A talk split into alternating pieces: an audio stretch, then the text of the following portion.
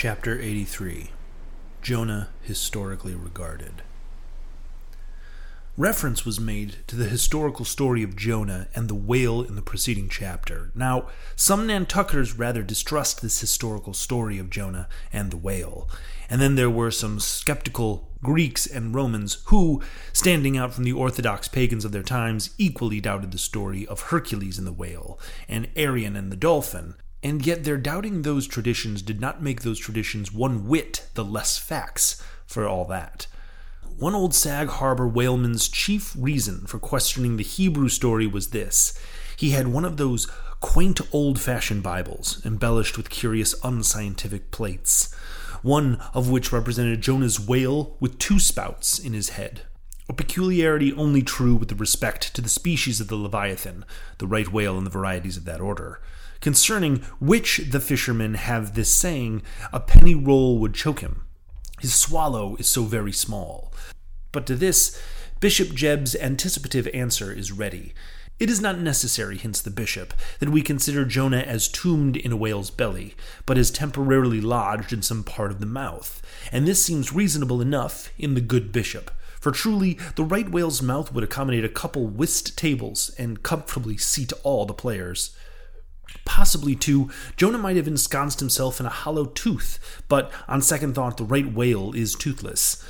Another reason which Sag Harbor, he went by that name, urged his want of faith in this matter for the prophet was something obscurely in reference to the incarcerated body and the whale's gastric juices.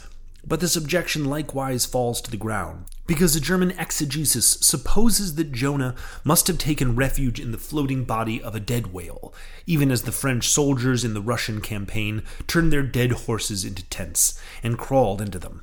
Besides, it has been divined by other continental commentators that when Jonah was thrown overboard from the Joppa ship, he straightway effected his escape to another vessel nearby, some vessel with a whale for a figurehead, and I would add possibly called the whale, as some crafts are nowadays christened the shark or the gull or the eagle.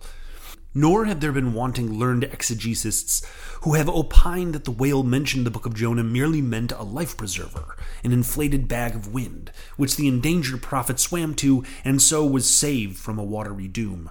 Poor Sag Harbor, therefore, seems worsted all around, and he had still another reason for his want of faith. It was this, if I remember right. Jonah was swallowed by the whale in the Mediterranean Sea and after three days he was vomited up somewhere within three days' journey of Nineveh, a city on the Tigris, very much more than three days' journey across from the nearest point of the Mediterranean coast. How is that? But there was no other way for the whale to land the prophet within the short distance of Nineveh? Yes.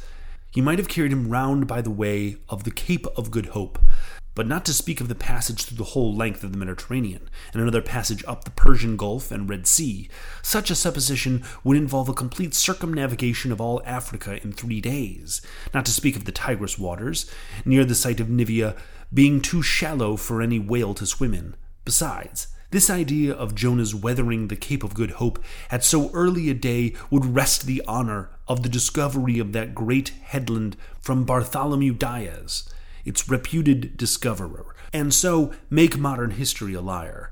But all these foolish arguments of old Sag Harbor only evinced his foolish pride of reason, a thing still more reprehensible in him, seeing that he had but little learning except what he had picked up from the sun and sea.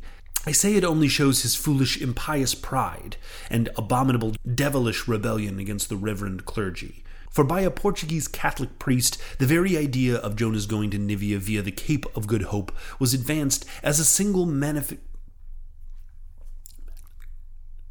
was advanced as a single magnification of the general miracle, and so it was. Besides, to this day, the highly enlightened Turks devoutly believe in the historical story of Jonah, and some three centuries ago, an English traveler in Old Harris's Voyages speaks of a Turkish mosque built in honor of Jonah, in which mosque was a miraculous lamp that burnt without any oil.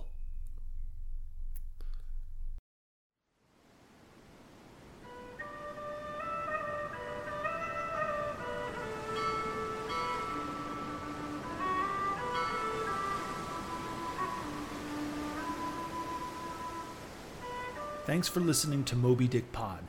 If you've liked what you've heard so far, consider subscribing or leaving us a rating on Apple Podcast. And as always, thanks for listening.